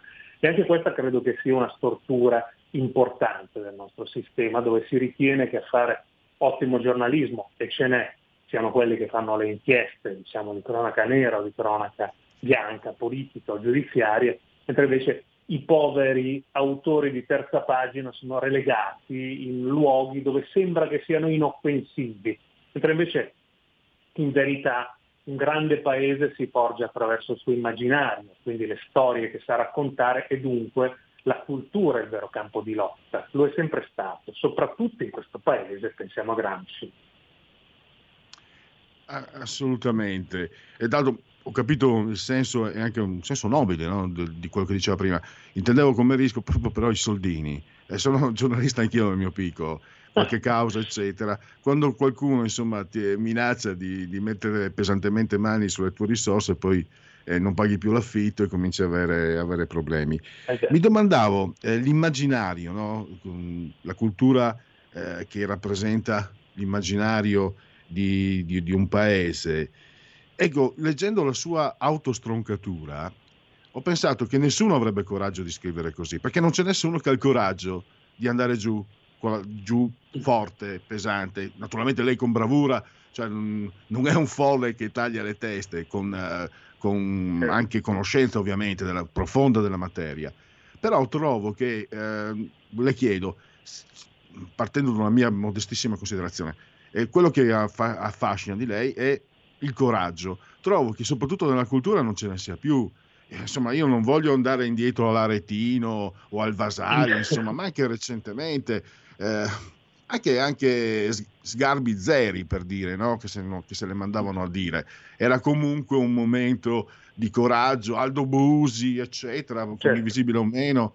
eh, penso che ci sia tutta... que- È, è come se la cultura italiana si sia isterilita e non abbia il coraggio di alzare la voce, non abbia il coraggio magari anche di, di dirsele e darsele, e che questo però ci faccia perdere la possibilità di andare più a fondo, no? perché col coraggio ti spingi più in là, è un carburante per spingerti. Certo, la paura di spingersi fino al punto dove non puoi più tornare indietro c'è, per carità, ma se no non si chiamerebbe coraggio. Volevo, volevo sentire da lei delle osservazioni. Beh, ha descritto esattamente, ha citato Aldo Busi, citerei Testori, citerei Pasolini, citerei il nostro geniale Ungaretti che sfidava fisicamente a duello chi sui giornali osava dargli contro. Ecco, abbiamo ridotto il fatto letterario a una specie di cristalleria, di zona franca, di zona profilattica, di divano pubblico, per cui eh, di un politico puoi e devi dire le peggio cose, ma di uno scrittore in effetti sono soltanto libri. Si ritiene che il lettore italiano sia un cretino, si ritiene che quella sia appunto una zona da happy hour, che è l'esatto contrario di ciò che è sempre stato, perché esattamente come diceva lei, se non ci ritagliamo questa zona di assoluta libertà, e dico anche antigiornalisticamente, la libertà di pigliarci per i fondelli, con grandezza, con amore spassionato e quindi con crudeltà e ferocia e anche cinismo, secondo me siamo il paese che siamo, cioè un paese che non ha più miti, che non sa più forgiare il grande immaginario, ma che è destinato a sorbirlo da altri paesi, per lo più anglofoni o francofoni. Quindi un'occasione persa. Bisogna, deve essere un ring dove ce le suoniamo di santa ragione, perché finalmente il verbo ci concede l'altissima libertà che altri campi del sapere non ci concedono. Eh, Bruno, allora, ri- riprendiamo dal libro, no? Gog editore, 202 pagine, 12 euro, stroncatura è il peggio della letteratura italiana. Allora, non le chiedo qual è il peggio del peggio, eh, leggetevi il libro, compratevelo e divertitevi a leggerlo. Però io ho letto, ricostruendo insomma per questa intervista, ho trovato un materiale, che lei però è anche, come dire, mi dà l'idea di essere uno che ha tanta curiosità di trovare anche le cose buone della letteratura e, e lei non nasconde che ce ne siano, anzi mi sembra di aver avvertito, mi perdoni se mi prendo così tanta confidenza con lei, ma dopo quello che ho letto, ho letto cose che sinceramente condivido tantissimo, eh, mi permetto di condividere tantissimo. Lei è anche generoso, lei, lei fa dei nomi, ne ha appena fatto uno, Pomiglio, di, eh, di- di grandi autori magari misconosciuti, cioè il, eh, mi, mi passi la grossolanità. La roba buona in giro c'è nelle pagine dei libri, bisogna saperla trovare, bisogna saperla cercare. Io le dico di più, chiaramente si è scelto di pubblicare questo testo per rinvigorire un genere che è un genere nobile della letteratura italiana, penso a Papini, penso ad Annunzio, ma che poi chissà perché si è dimenticato, meglio per sciovinismo, malizia, eccetera. Ma va anche detto che la maggior parte delle stroncature pubblicate in quel libro avevano una pars costruens, la rubrica si chiamava Il bastone e la carota, e dietro alla stroncatura c'era sempre e comunque il consiglio, altrimenti è un gioco al massacro a mio avviso troppo facile. Quindi sì, ci sono, come le dicevo prima, io sono un lettore molto banale e assolutamente bestiale, che si fionda nel sottosuolo e non ha paura di cercare, lei accennava l'ignoto, proprio lì nei luoghi dove uomo non ha posato piede, cioè dove nessun lettore di solito si avventa e si avventura, le posso fare anche dei nomi di autori italiani viventi che secondo me sono eccezionali. Nel campo del romanzo certamente già Ruggero Manzoni e Filippo Tuena sono due autori straordinari che però non hanno la fama della gioia dei veronesi, eccetera, eccetera. Eh, eh, Veronica Tomassini è una scrittrice strepitosa che si è pubblicata in proprio un libro che è molto più grande delle varie eh, Veronica Raimo, e Elena Ferrante, eccetera, eccetera, Michela Murgia, non ne parliamo. Ma lei capisce qual è lo stato dell'editoria italiana, cioè una grande scrittrice che si deve autopubblicare. Perché? Perché l'editoria è sorda, è sorda ed è cieca. Se si chiamasse forse con un nome straniero, chi, chi lo sa, potrebbe essere in testa alla classifica. Ci sono dei cliché, delle storture veramente bestiale in questo paese che continua a partorire grandi scrittori. Però, ripeto, la letteratura come la poesia procedono come un fuoco sotterraneo indipendentemente dai letterati e dal sistema malato della letteratura. Però possiamo dire in conclusione, ehm, Brullo, che ha una mission questo suo lavoro di stroncatore. Eh, lei ha, ha spiegato come sia l'intento, anche un po' di prendersi in giro, di, di avere coraggio, eccetera. Però mi sembra che sia alla fine si sia, come dire, scoperto, cioè eh, stroncare per permettere a chi vale di emergere, insomma, stroncare eh, questa fuffa, queste, queste, eh, questi premi letterari che francamente mh, sono... sono. Eh, ma ecco, volevo cap- capire anche, secondo lei, da, da esperto, cos'è che ha portato tutto questo, nello specifico nella letteratura, la politica, il mercato, la moda, l'ignoranza? Ma io penso, sa, un sistema che continuamente con questo gioco becero, il chiodo schiaccia chiodo, non guarda oltre l'orizzonte dell'oggi, del commercio facile, dell'idea che si vendano libri come ferri da stiro, lavatrici, che però sono più utili dei libri in effetti. E questa idea antieroica continuamente di promuovere il romanzo sociale, socialmente utile, moralmente integro, quando la cosa reale è terrificante e salutare è che la letteratura non è edificante, non educa a nulla, ma esiste per portarci di fronte al mostro, all'ignoto, all'enigma. La letteratura esiste perché leggiamo ciò che non vogliamo leggere. Mentre invece si è preferito eh, il sistema di mercato, per cui io guardo ciò che riconosco, guardo ciò che in fondo mi tranquillizza. La letteratura è perturbante, se non c'è questo aspetto è meglio evitare. In altri paesi, devo dire, con una tradizione peggiore della nostra, e continuano a forgiare miti e immaginari inquietanti. Noi invece stiamo ancora qui a vedere chi smette in testa alle classifiche, chi è invitato alle trasmissioni televisive e, e si fa letteratura come si fa politica. È una cosa per me francamente eh, inaccettabile nel paese che ha fondato la poesia e la letteratura con Dante, Petrarca e Boccaccio. Quindi chiudiamo con, eh, con il, da dove è iniziato tutto. Eh, allora, io per coerenza, Brullo, dovrei auto, autostroncarmi, forse per essere stato, eh, per aver usato troppi elogi nei suoi confronti, ma essendo io un paresiarca, non sono capace di dire quello che non penso. Quindi tutto quello che ho detto lo penso in modo autentico e sincero e spero quindi eh, di averla nuovamente ospite per, per altri argomenti. Ma questo è un argomento forse infinito, quello che abbiamo affrontato oggi. Di nuovo qui ospite a RPL, Davide. La ringrazio, ringrazio lei e chi ci ascolta.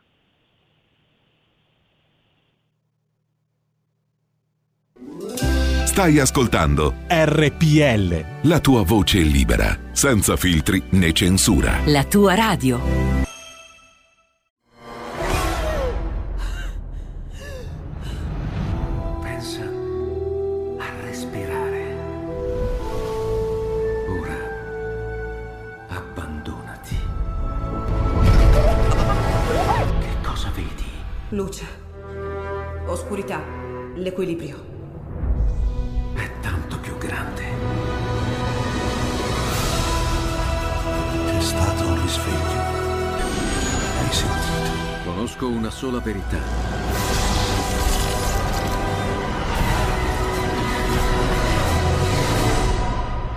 Time ti fa entrare nel vivo del cinema, ti fa sentire come se fossi tu il protagonista del grande schermo.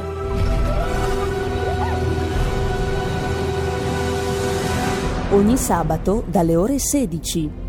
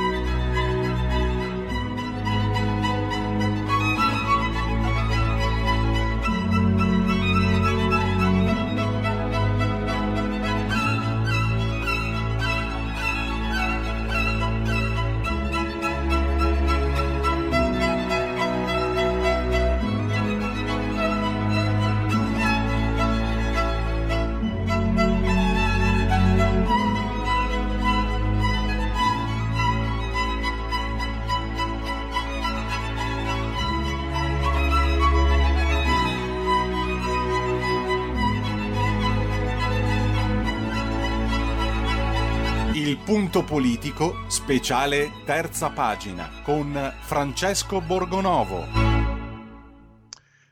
Allora, dopo le stroncature di Davide Brullo, parliamo di chi ha eh, stroncato il padre e la madre, che non, termini che non possono essere più usati, banditi dai documenti dei minori. Ne parliamo col vice direttore della Verità, Francesco Borgonovo. Che poi, perché Francesco?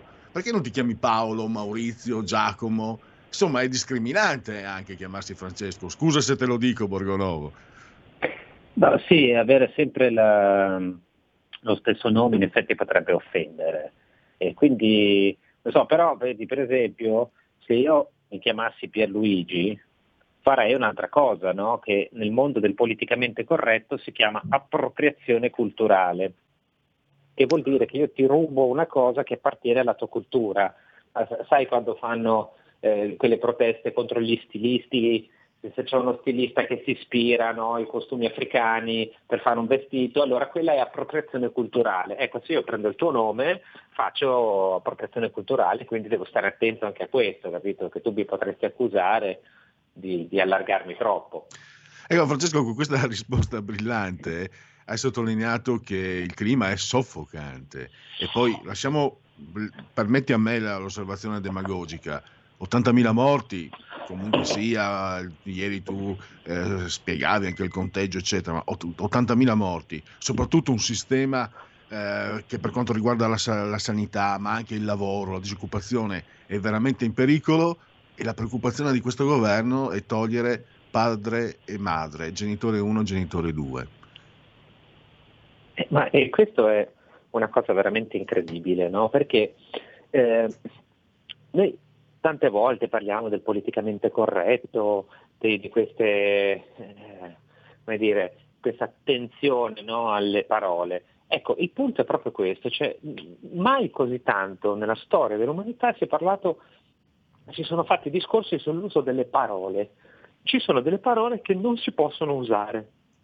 Perché? Perché c'è tutta una filosofia, un'intera cultura politica che nasce, eh, possiamo dire, negli anni 60 sostanzialmente si sviluppa, no? prima in Francia e poi con Michel Foucault e altri, poi arriva negli Stati Uniti la cosiddetta French Theory. no?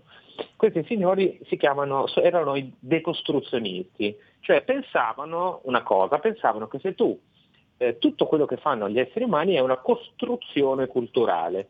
no? Non ci sono delle cose vere, no? che sono reali, punto. Platone, scusate se faccio un po' di filosofia, spero di non annoiare. Platone pensava che eh, ci fosse un mondo delle idee dove c'erano queste idee, no? che eh, sono le cose vere, no? le idee, la verità sta lì, e poi c'è il mondo degli uomini dove queste idee in qualche maniera si riflettono, no? Per cui se c'è il padre e la madre sono due idee che nel mondo degli uomini si manifestano così in maniera insomma eh, un po', po' particolare, un po' diversa, però corrispondono alle idee vere che stanno lì nel mondo divino delle idee. Quindi sono vere. Invece questa filosofia degli anni 60 pensava che tutto quello che noi viviamo è una nostra invenzione sostanzialmente, per cui se noi ci mettiamo lì e scopriamo ogni cosa, da dove viene, no? da dove deriva, da dove, qual è il senso delle parole eh, il significato che cambia nella storia, allora noi modificando le parole possiamo modificare le cose, la realtà. Cambiamo una parola e in quel modo cambiamo la realtà. Facciamo un esempio pratico, velocissimo.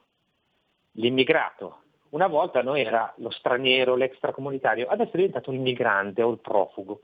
Allora, se io cambio la parola, cambio anche la realtà, cioè il profugo è quello che io devo per forza accogliere, lo straniero è uno che mi fa anche paura, quindi se io smetto di chiamare lo straniero straniero, lo chiamo profugo, allora cambio anche no, la realtà di questa persona. E così fanno con padre e madre, no? visto che eh, dà fastidio queste cose, ci sono le coppie omosessuali dove ci sono due uomini e due donne e non ci sono, non si può dire padre e madre, chi è che fa il padre e chi la madre? Allora cosa fanno? Cambiano, cancellano le parole e le sostituiamo, mettiamo genitore 1 e genitore 2.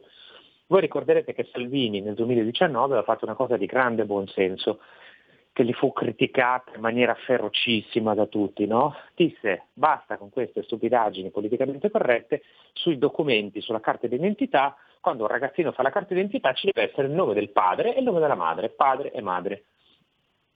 Oggi, anzi ieri, la, il ministro dell'interno Lamorgese dice no, bisogna tornare indietro, cioè bisogna rimettere genitore 1 e genitore 2. E qual è la scusa?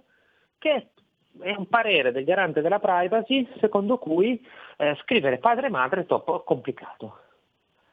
Perché è troppo complicato? Perché se si presenta la coppia gay con il bambino non sanno come chiamare.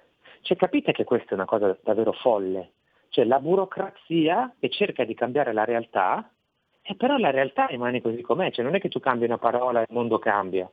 Cioè, eh, tu puoi dire anche che un uomo, una, un uomo e un altro uomo sono padre e madre, no? sono due genitori uguali, e però nella realtà questi due non riescono a fare un figlio.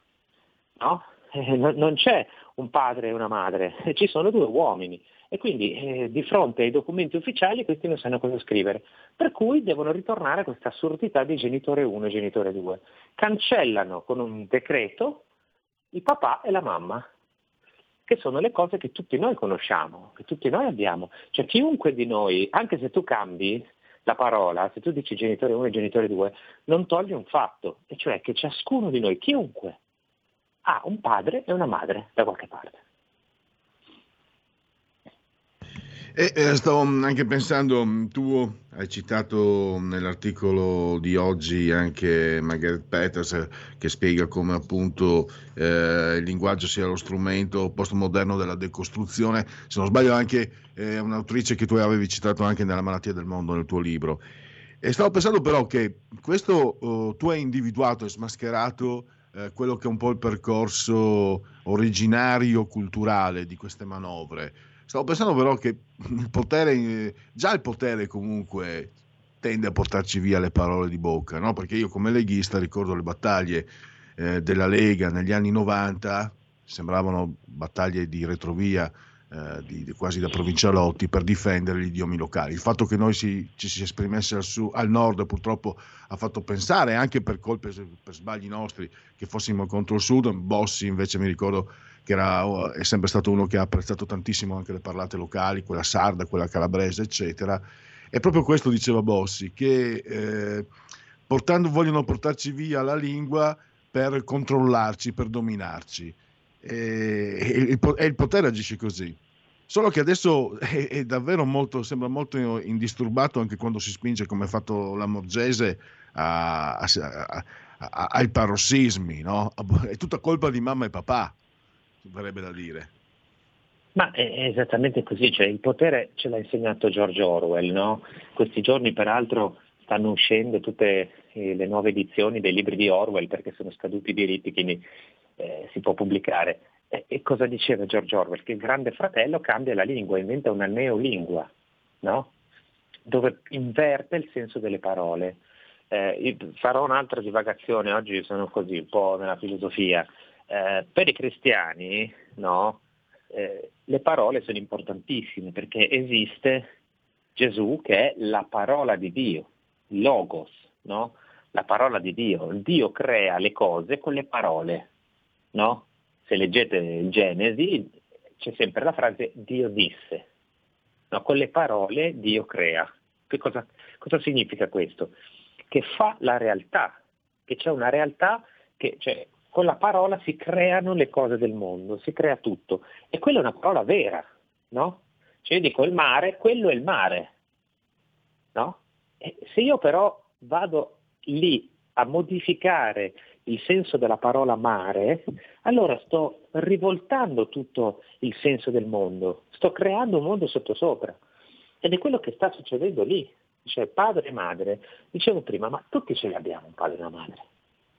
No? Cioè, eh, I bambini delle coppie gay non è che non hanno una madre, ad esempio. Cioè se due omosessuali si presentano con i figli eh, eh, a, a registrarli all'anagrafe, quei bambini lì c'è una donna che li ha messi al mondo. No, e allora se io scrivo genitore 1 e genitore 2, che cosa ho fatto? Ho cambiato la realtà? No, perché la mamma c'è, semplicemente ho nascosto, ho pervertito, ho nascosto il fatto che da qualche parte c'è una donna che questi bambini li ha messi al mondo. Se due lesbiche con un figlio vanno all'anagrafe, anche lì da qualche parte c'è un padre, un uomo che ha fornito il suo seme per far nascere questo bambino. E però cambiando, mettendo il genitore 1 e il genitore 2, facciamo finta che la madre che ha dato il utero in affitto o il padre che ha venduto il suo seme non ci siano, non esistano. Inganniamo, è un inganno, è l'inganno del potere, del grande fratello, è la neolingua, quella roba lì.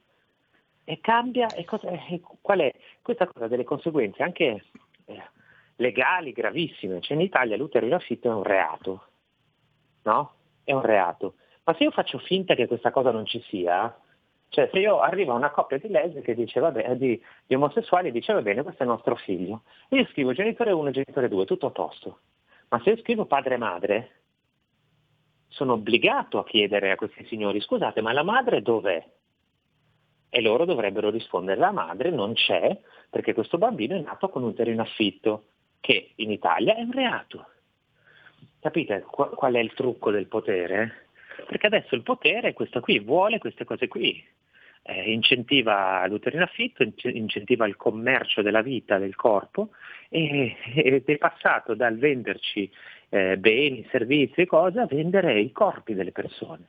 E questa è una cosa gravissima, gravissima, di cui questi matti eh, giallorossi al governo, tutti questi attivisti che esultano perché per genitore 1 e genitore 2 non si rendono conto che in realtà loro sono i servi sciocchi del potere. Ecco, mi viene in mente, prima di lasciarti i tuoi impegni, eh, Francesco, eh, i nostri primi colloqui mh, sul tuo libro, e penso, chiedo a te, l'utero in affitto non è per caso il confine, perché ho visto sull'utero in affitto esprimersi eh, persone molto distanti come idee, cultura, politica, le femministe per esempio, ma anche magari qualche conservatore, eh, cattolico, ma anche non cattolico, esprimere forti dubbi. Si vuole, sem- sembrerebbe quasi, io seguo molto anche il tuo ordine di pensieri, sembra quasi che si voglia andare a scardinare quello che è uno dei pochi confini rimasti, no? l'utero in affitto, eh, che vuol dire molto, insomma, mh, nel significato di libertà, di libertà di scelta e di tante altre cose. Ma assolutamente, quello è, lì- è l'ultimo confine rimasto, non è il limite. Io dicevo perché ho citato prima la Bibbia, no? non perché io sia un bigotto chissà cosa che voglio a tutti i costi, però è, è una questione filosofica, no? di, proprio di pensiero, per- che permette di capire, eh, secondo me anche abbastanza semplicemente, come funzionano queste cose qui.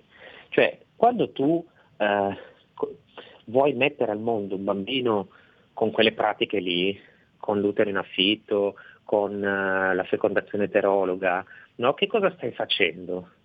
Sei un uomo che si sostituisce a Dio, che, va, che, che viola tutti i confini che sono rimasti. Cioè non spetta a noi decidere eh, della vita e della morte. Eh, non, è, cioè, non è che noi possiamo creare le persone in laboratorio, noi non siamo fatti per questo. E quello è un tentativo, come il dottor Frankenstein, no? di sostituirsi a Dio. Poi certo i bambini nascono, alcuni stanno anche bene, insomma, eh, però è il procedimento, no? L'utero in affitto è una forma di schiavitù, cioè la cosa più orrenda è la vendita di un bambino, la compravendita di un bambino, la compravendita del corpo delle donne. Una cosa incredibile, è dell'uomo che si sostituisce a Dio nella sua arroganza. E, ed è la stessa cosa che dicevo prima, quando cambiamo le parole, vogliamo cambiare il senso delle parole, eh, noi ci sostituiamo a Dio, vogliamo cambiare il lavoro di Dio. Dio crea quelle parole e dice questo è un uomo, questo è una donna. Chiaro, questa è la realtà, ci sono le idee, uomo e una donna, questo è il maschile e il femminile. E noi invece ci- con arroganza ci sostituiamo e diciamo no, la donna non è quella lì, la donna è anche un uomo che si fa superare, no? lo decidiamo noi, decidiamo noi cos'è un bambino, decidiamo noi cosa sono i genitori, decidiamo noi come devono andare le cose, non una qualche entità superiore, non la natura, non tutto questo, decidiamo noi. E, e in questo modo noi superiamo con arroganza le nostre cucine e poi le, le conseguenze sono pesanti, perché c'è sempre una, ce lo insegnano i greci, quando tu sei arrogante c'è sempre una qualche conseguenza veramente devastante. E mh, con questo direi che eh, possiamo concludere. Ringrazio ancora eh, Francesco oh, Borgonovo che domani raddoppia, oggi mi sembra di essere mercoledì. Eh, tanto sono in molti che con questa situazione pandemica, il lockdown, eccetera, confondono un Sì, giorno per un altro. giorni, Eh, scusa se sono poco serio dopo eh, aver affrontato un tema anche, l'altro, sull'utero in affitto, l'idea dell'egoismo di chi poi va a pagare persone che sono in difficoltà, ce ne sarebbe da dire e, ce- e ne diremo di- sicuramente, eh, Francesco, come hai fatto tu appena adesso. Dire, domani mattina alle 9.30 ci sarai e poi domani di nuovo qui alle 16.05 circa. Mm, Se volevi fare qualche anticipazione o semplicemente dare l'appuntamento ai nostri ascoltatori per domani mattina. Sì, domani avremo un ospite che sono- molto contento di avere, che è Alfio Krancic, che tra l'altro credo che Ah. sia un tuo conterraneo, insomma, in qualche modo, no? Siete anche, se, se non altro spiritualmente, non so se lui è nato in Istria proprio, però... Sono eh. Comunque io sono un appassionato folle da quando ero bambino di, di satira politica, quindi anche di, sì, dei, dei- dei vignettisti, quindi anche di, di Crancis. E lui è stato uno dei, è, è stato ed è uno dei più grandi. Quindi insomma domani con lui parleremo un po' di questa crisi folle e di tutte le, le misure insomma, che, che ci aspettano nei prossimi giorni, quindi secondo me sarà una puntata interessante, poi ci ritroviamo come sempre domani pomeriggio. Grazie ancora a Francesco Borgonovo, a domani. Grazie, a domani. La verità è che sono cattivo. Ma questo cambierà. Io cambierò. È l'ultima volta che faccio cose come questa. Metto la testa a posto, vado avanti, rigo dritto, scelgo la vita. Già adesso non vedo l'ora. Diventerò esattamente come voi. Il lavoro, la famiglia, il maxi televisore del cazzo, la lavatrice, la macchina, il CD e l'apriscatole elettrico. Buona salute, colesterolo basso, polizza vita, mutuo, prima casa, moda casual, valigie, salottoli tre pezzi, fai da te, telequiz, schifezze nella pancia, figli, a spasso nel parco, orario d'ufficio, bravo a golf, l'auto lavata, tanti maglioni, Natale in famiglia, pensione privata, esenzione fiscale, tirando avanti, lontano dai guai, in attesa del giorno in cui morirai. Eccolo là, eccolo lì, eccolo là, i genetriaci, le ricorrenze e le che- commemorazioni, come fosse Antani. Eh, l'ho detto. Del vigesimo quinto giorno di nevoso mese del calendario repubblicano. Per i gregoriani ne mancano 355 di giorni. Alla fine, ho detto alla fine. Per tutti è un giovedì, Zoibe, 14 di gennaio, anno domini 2021. Dunque, tra il 14 e il 15 gennaio del, mille- del 1968 eh, si verificò il terremoto del Belice in Sicilia, coinvolti i comuni di Gibellina, Salaparuta, Poggioreale e Montevago. Tra l'altro, pensate che per i danni del Belice 1968, 52 anni fa, 53 anni fa, anzi per la precisione, eh, paghiamo ancora dei soldi sull'accise della benzina, se non sbaglio. Esce nel 1976 il primo numero del quotidiano La Repubblica, che, che è la bravura di Eugenio Scalfari, è quello di averci fatto credere che il suo sia un giornale di sinistra. No, lui, il suo è un giornale che condiziona la sinistra, va oltre. E questo è un giornale partito con un potere enorme, enorme. E questo gliene va dato merito, anche se è il potere del diavolo, del demonio, del male. Quando lui sente qualcuno dice "Ah, la Repubblica è di sinistra che appoggia il PD, no, e lui, lui gode perché vuol dire che è riuscito a prendere per il culo come voleva. La Repubblica di sinistra, no, è il PD che fa quello che vuole la Repubblica. È il PD da Lemoni, è il PD che impone Prodi. Vabbè, comunque non sempre il diavolo riesce a fare anche i coperchi e quindi magari con Veltroni è andata meno bene, poi hanno provato a lanciare Saviano, hanno provato a lanciare la tizia, quella dell'Emilia, eh, Schlein, come cavolo si chiama. Ah, l'ultimo ho visto hanno provato a lanciare eh, un disegnatore di fumetti, eh, Zero Calcare, niente, niente. Quali sono in difficoltà anche loro, eh. Tempi duri, ma la tempora currunt. I Simpson debuttano sul canale televisivo Fox nel 1990 e adesso andiamo ai genetriaci veri e propri. La pittrice Bert Morisot, che è eh, immortalata in un immortale dipinto di Manet, impressionismo francese.